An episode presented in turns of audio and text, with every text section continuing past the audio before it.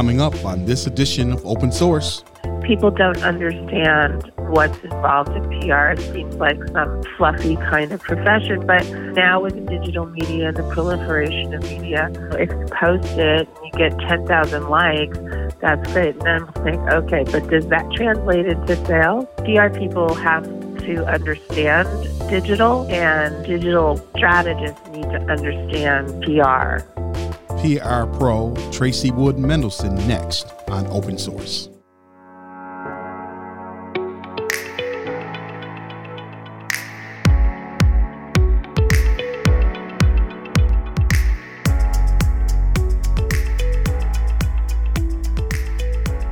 Welcome to Open Source. My guest today is Tracy Wood Mendelsohn. She is a C level marketing executive, communications, brand management, business strategist, and nonprofit development executive. Tracy is uh, 30 years of experience in various sectors, including arts and entertainment, politics, luxury goods, caviar, and gourmet foods and travel. She currently serves as the president and CEO of the Black Public Relations Society in New York, and she's also a principal in Human Impact Solutions with her partner, Janet Dickerson. Tracy Wood Mendelsohn, welcome to Open Source. Well, thank you so much for having me. I'm doing well, thank you, in this strange and odd and bewildering time. yeah, I, I, think there's a uh, there's a lot of ways to to frame that. Um, but let's let's take because uh, people, uh, I have some pet peeves about the concept of public relations, and mm. but I hmm. want to start with you first, and just because people that do it well and are, are real public relations executives are, I think, uh, apart from a crowd that's out there.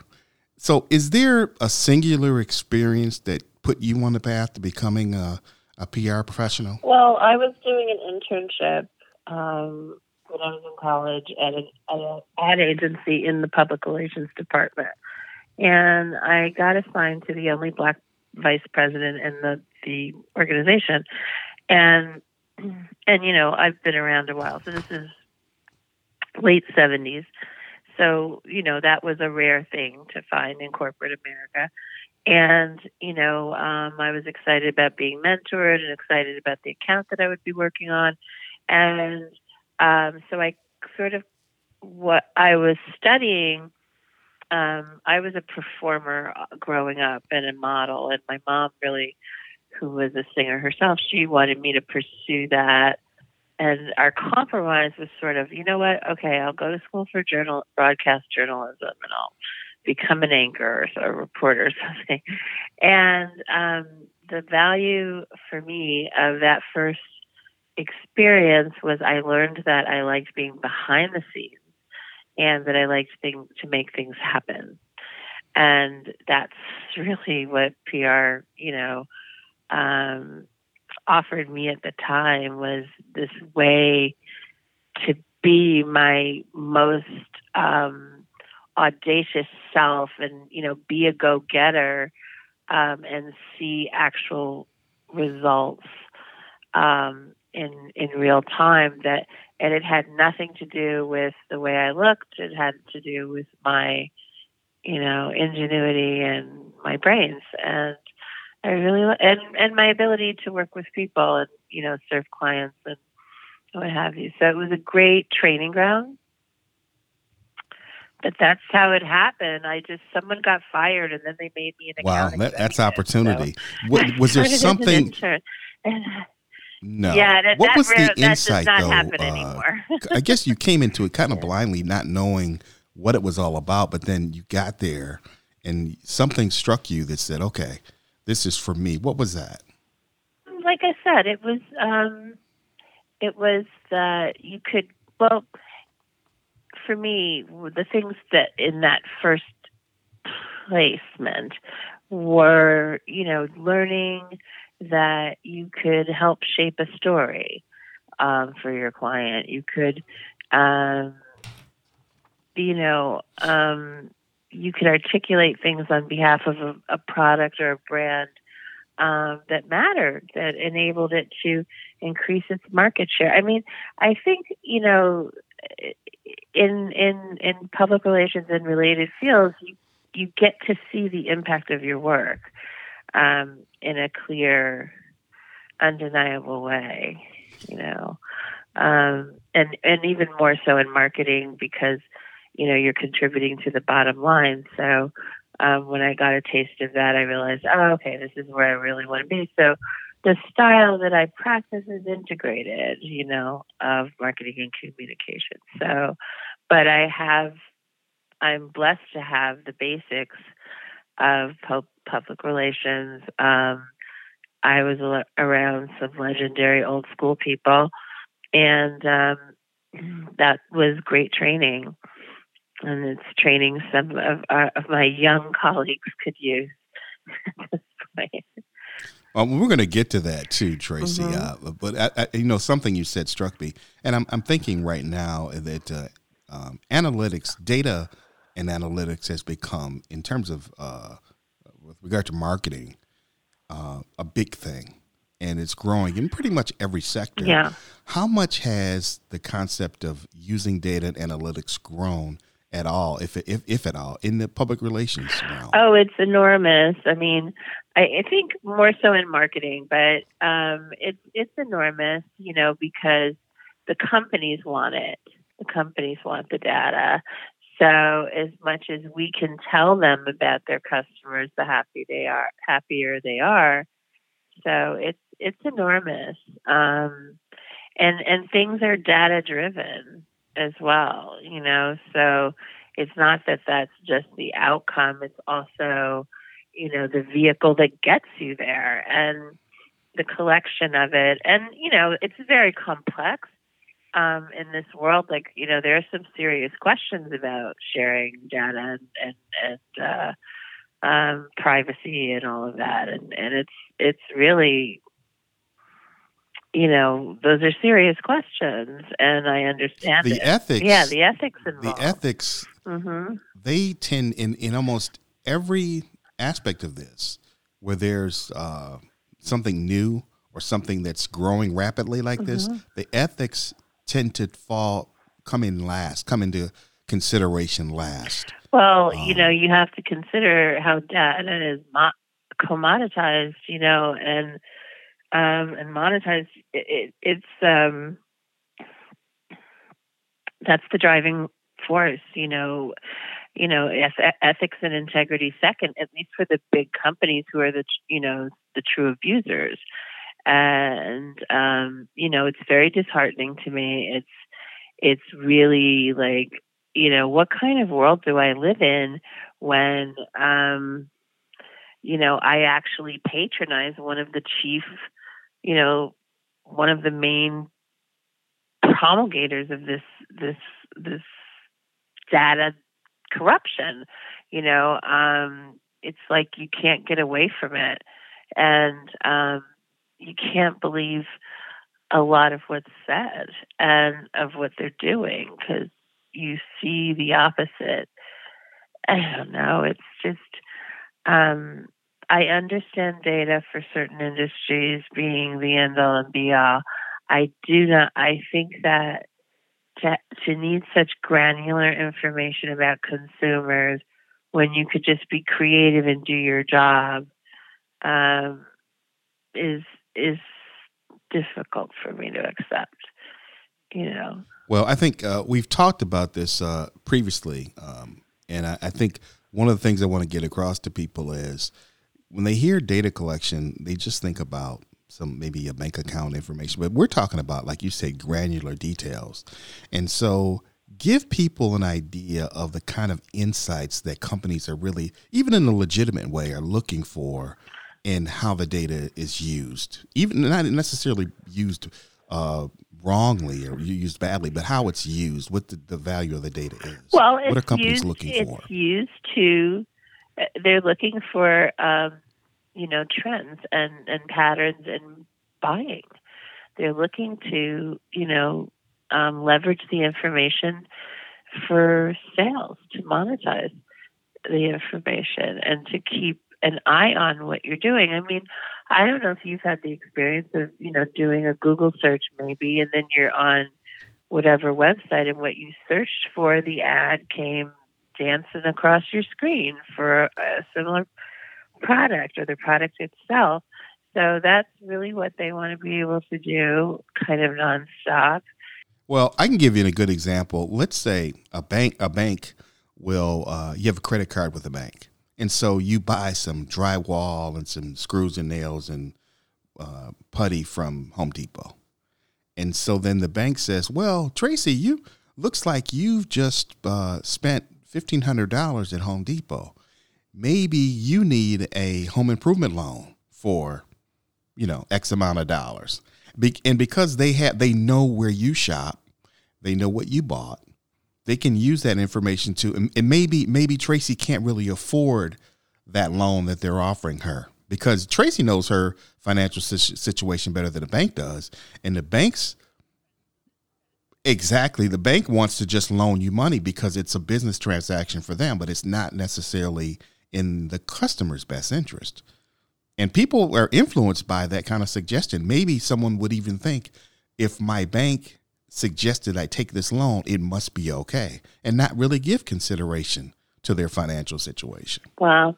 I think that that does happen a lot, and I also think there are other there are more sinister aspects to this as well. You know, um, there was a situation where a woman was in serious emotional distress, and, and the cops were called, and she had made some comments um, online um, on her Facebook account, and Facebook is a there's a portal for police in Facebook, and they made it available. They let them in, and they shut off her ability to communicate with others. And that woman died. Her name was Korryn Gaines, and um, you know, it shouldn't have happened. She had um, she was in a she was in a mental health crisis. That's just tragic. Um, let's let's. I want to move ahead a little bit because we don't have a lot of time, and I, I appreciate you being with us on open source. Um, now, in my experience, because I was a television and radio producer for a long time, everybody thinks they can do their own PR, and I think you laugh, but it's true. You know it's true. what do what's your perspective as a professional yeah. um, when you see people? Is it as bad as somebody trying to be their own lawyer? Almost. I mean, I know a, woman, a young woman who launched a successful business, and then she launched these workshops where do-it-yourself PR. You don't need to hire a publicist. I'm knowing some PR skills and you have a new business and you can't do it, you know, you can't hire someone, um, you know, can be helpful. There are some things you can do. You know, you're smart, you can write a press release, you can figure out how to do that. You know, but what a lot of people don't even know is we don't even use press releases as much as we used to. It's like the pitch letter, it's you know, the the story conference. Um, but anyway, um, one of the things that I find that people don't understand is like you can't negotiate a story or like so you're an artist like you know negotiating your contract with the record company and trying to get all your you know the writers in your contract you need someone to do that. You need someone who knows how to do that. And it's the same thing. You know stories don't just don't happen because you send a press release. The the public relations person has to, you know, go over, um, you know, why they have to pitch an angle. We pitch, you know, um, even in digital outlets, you know, there's a certain amount of pitching. Um, so I'm not saying it's impossible, but to do it best and to do it right, and it's not just getting publicity. Public relations is all your public facing activity and your reputation and all of that. And you need to have strategic thought behind it. I mean, if someone goes to school for, you know, communications or public relations, they probably could do their own PR. I have had to be my own publicist because I'm also an entrepreneur. Um, so, um, yeah, I think that people tend to think the marketing functions and the PR functions, oh, anybody can do that. Well, it's not true. You know, you need to. There is there are there are skills involved. There's science involved to you know um, social science, you know, behavioral science, and how what people respond to. Um, there are standards, you know. So unless you're going to super educate yourself and and know what you're doing, just just don't Google, you know, the format of a press release and step out trying to do it. But I'm not saying that one that that it's impossible. Well, I think you, what you mentioned too is there's there's a strategies and there's also tactics, and I think you can mm-hmm. understand the strategies, but someone that's skilled like yourself understands the tactical aspects too. What to do, what to say, what to pitch, and how to pitch at a certain time in a certain circumstance. Where an untrained person, an, un, an inexperienced person, is not going to understand that level of tactical insight. Well, the other thing is that most PR people, especially if they specialize um, in a given practice area, we consume a lot of media. We know what this or that writer is writing about. We know what the editorial calendars are. Um, we know what this producer is looking at. We know that Joy Reid has uh, a special um, affinity for uh, voting rights. Um, it's an issue of hers, a passion of hers. So we were able to get our our clients film, documentary film about voting rights on AM Joy, and um, because it was a good product, because it was fit into what was going on, and um, um, so it was a great get for us. But you have to know what you're doing. You have to know who the writers are. You have to, you know, I mean, my business partner asked me to write a pitch for this. You know, she she was overwhelmed, and I said, "What can I do?" And she said, "Can you write a pitch to this writer at the Washington Post?" I'm familiar with that writer, even though I'm I do a lot of work in social justice, and that was this writer's concentration. So I read everything of hers that I could that was on the website before I wrote the letter because I just looked at the points that she covered in her story. So I, I tailored the let the pitch letter so that it would resonate with her. And I looked at the stuff that she covered before, and we were aligned. You know, what we were pitching to her was aligned with that. So it's it's more than just a contact name, you know, of where to send it to. And reporters don't pick up their phones anymore. They don't even publish their emails anymore. They have their Twitter handle under their byline. It's an insane thing. But um, for an old school person like me, it's like terrifying. Like, oh my God, you know, I need, I mean, New senior New York Times reporters would pick up their own phones. You know, Lester Holt on it, NBC still picks up his own phone. That's funny. I didn't know that. Yeah, I mean, if you catch him I in his office, that. yeah. Lester Holt will answer his own phone. Yeah, because that is that's that's unusual nowadays. In fact, even pub- publishing a well, I just happen is, to know the main unusual. number to NBC. I've known it for 25 years, so I know the number to the New York Times. I've known it for 25 years or more. So, um, yes, uh, but you have to know who you're. It, it's just different. Um, there's still some old school journalists who you can, you know, and then, you know, when you build media relations as a as a publicist, you know, you do establish relationships with publicists, and you, you know, sometimes um, you're socializing with them, you know, quasi socializing because it's an industry something or other. Um, but you know, it still is about cultivation of relationship. It's not just showing up on on social media and you follow someone. So, you know, there's a lot of um, skill, and part of that skill are social skills and, um, you know, interpersonal skills and, um, you know, follow through and um, being ethical. Um, you know, don't tell the knowingly tell a, a, a journalist or an editor or a producer something that isn't true. Well, that's a 100% no-no. I mean, uh, being being untruthful is pretty much uh, when I was a producer. The the biggest challenge I had in public broadcasting because mm-hmm. people come at you all the time, is mm-hmm. is this information legitimate? And the the just the notion that someone might be lying to me was just I was done at that point because I, I, don't have time to to figure it out. And if I think this person is is not telling the truth, they're not going to get on. Yeah, it's like we tried to explain to, to, a client recently.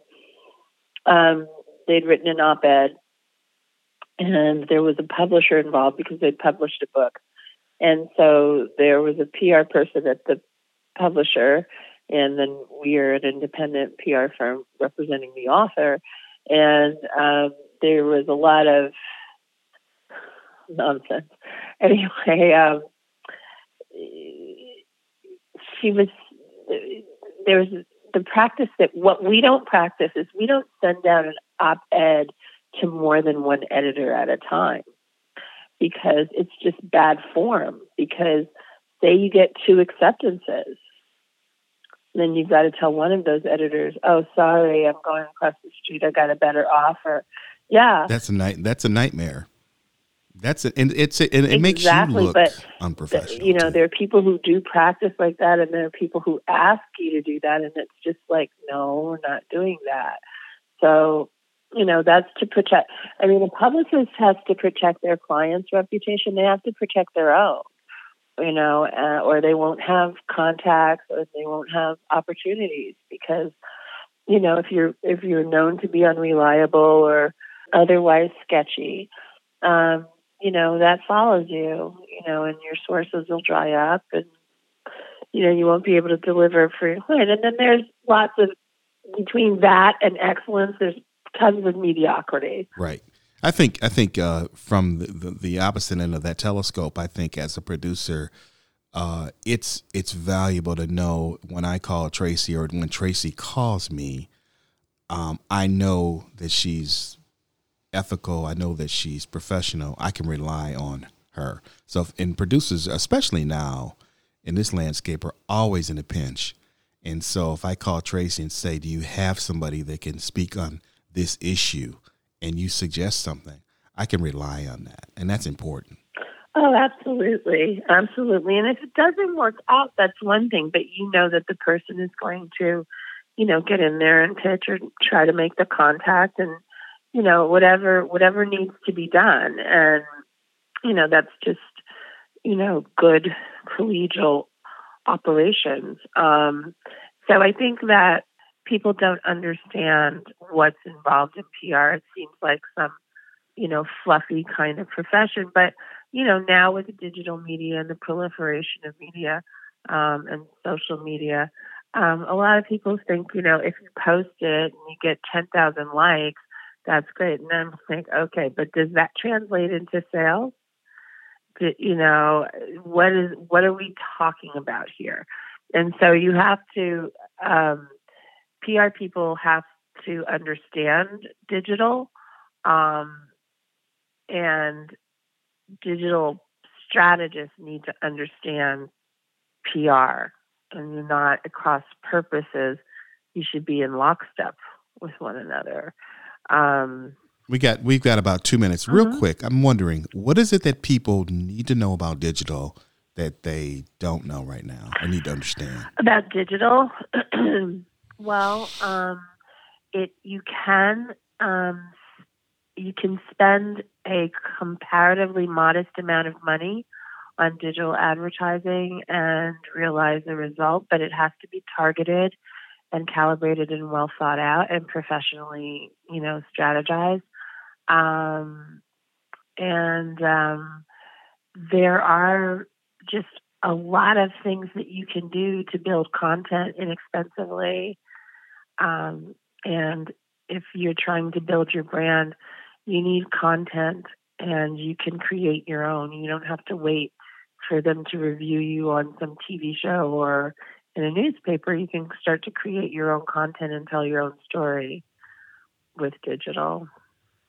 That's that's uh, I guess the the greatest benefit. And the last thing before we go, mm-hmm. um, Black Public Relations Society of New York. Mm-hmm. Talk about that. Tell me about that and and, and sure. Well, it's um, we're an independent affiliate of the National Black Public Relations Society, and which was founded by a woman named Pat Tobin in California long ago. There's an active chapter in Detroit, um, and um, we're a legacy organization. I took over the presidency about a year and a half ago, and um, well, two years now, and um, you know the organization previously, like Terrie Williams, who's probably the most famous black publicist, very famous. um, was a past president. And so I just didn't want to see the organization go uh, away. And it's a professional organization that offers professional development. Um, we also advocate for diversity, equity, and inclusion. So I like to call it a knowledge, resource, and opportunity network. And, um, you know, we have uh, student members. We have, um, in you know, people who own their own, you know, consultancies or small boutique agencies. We have um, partnerships with, you know, bigger agencies, and we have um, students. And um, I have recruited a board of directors, which is very. Most of them are very are young. It's it's their first time on a board, but I'm I wanted to build this or rebuild this organization for posterity so that nobody comes in after me. And, and you know, there are other organizations like ColorComm and, and what have you, and they're saying, well, ColorComm is the future and Black Public Relations Society is the past. I said, who said? You know, so we, right, we can right, serve right. a purpose here because ColorComm service services only women, but they did develop a male component to the organization. And they're a for profit. We're a nonprofit. So, um, you know, I, we can coexist and, and, and, and I'm actually a member of ColorComm, Um, but we offer also a, a, focus on the independent entrepreneurial practitioner, which, uh, you know, the Public Relations Society of America, the big, huge, you know, um, general market counterpart part to us, you know, doesn't really, um, and it's, they have diversity issues. So there's also a Hispanic Public Relations Association. You get my drift. We, you know, anybody who wants to see diversity wants to see their people. You know, they're they're stepping out and you know trying to make that happen. And and I think like um, the problem is um, we have to have we have to start having better results at the agencies. Um, but with this latest um, shared um, tragedy that we're going through, you know, there are going to be a lot of layoffs, and just like any other industry, and um, so and blacks will be first a lot too in that. Yes, that has that has happened to members of mine. But one of the things, like if people are interested in public relations and watching effective communications, watch how people communicate about coronavirus. Um, because, you know, some people are just feel, okay, we have to say something about it. Well, maybe you don't. Maybe you have to, you know, do a virtual Easter egg hunt for your, you know, constituents, you know, acknowledging that we're all, you know, at home um, but you know, kids still need something. But you are not an expert on public health, and your organization is not. But you have a service or whatever that's going to continue to provide them with what they need, and that's what people are going to remember. Um, who was um, engaged with the community um, during this, and those are the brands they'll remember. Um, right. And it's never it's never bad PR to leverage your core competency to uplift the community. Absolutely not, especially when it comes to our people. Um, we care about that for real, and millennials do in general, and multicultural millennials do in particular. So, um, how do we? How, how, do you see this as we as we uh, hopefully soon this year come out of this pandemic, this lockdown? what will be the trend? What, what, what kind of trends do you expect at that time? I think it'll be similar to the time after 9 11 when advertising just stayed kind of sober and modest for a while.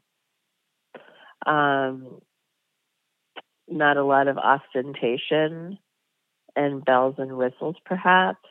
more more um, grassroots kind of messaging and and um, brands wanting to show themselves as part of the community and part of your life in a in a way you know that is meant to engender affection. Um, the stories that you'll hear being told, for instance, with nonprofits, will be about the grantees, you know, that receive their money, not just the nonprofit and what a great job they do. Um, and the same with, you know, people are going to tell more worker stories because, you know, out of all of this, the American worker is going to be feeling a little bruised. And, um, you know, so they're going to want to do that to burnish their image. So those are a couple of things that come to mind. Well, Tracy, I, I really appreciate you uh, visiting with us, spending some time on open source. And our guest has been Tracy Wood uh, Mendelsohn, a PR guru, and we really appreciate you ah. being here with us. Thank you so much. I appreciate you having me. It was my pleasure. Thank you, and, and thank you for what you do. All right. Thank you, Tracy. This has been Open Source with Tony Mottley, and uh, we'll see you next time. Thank you.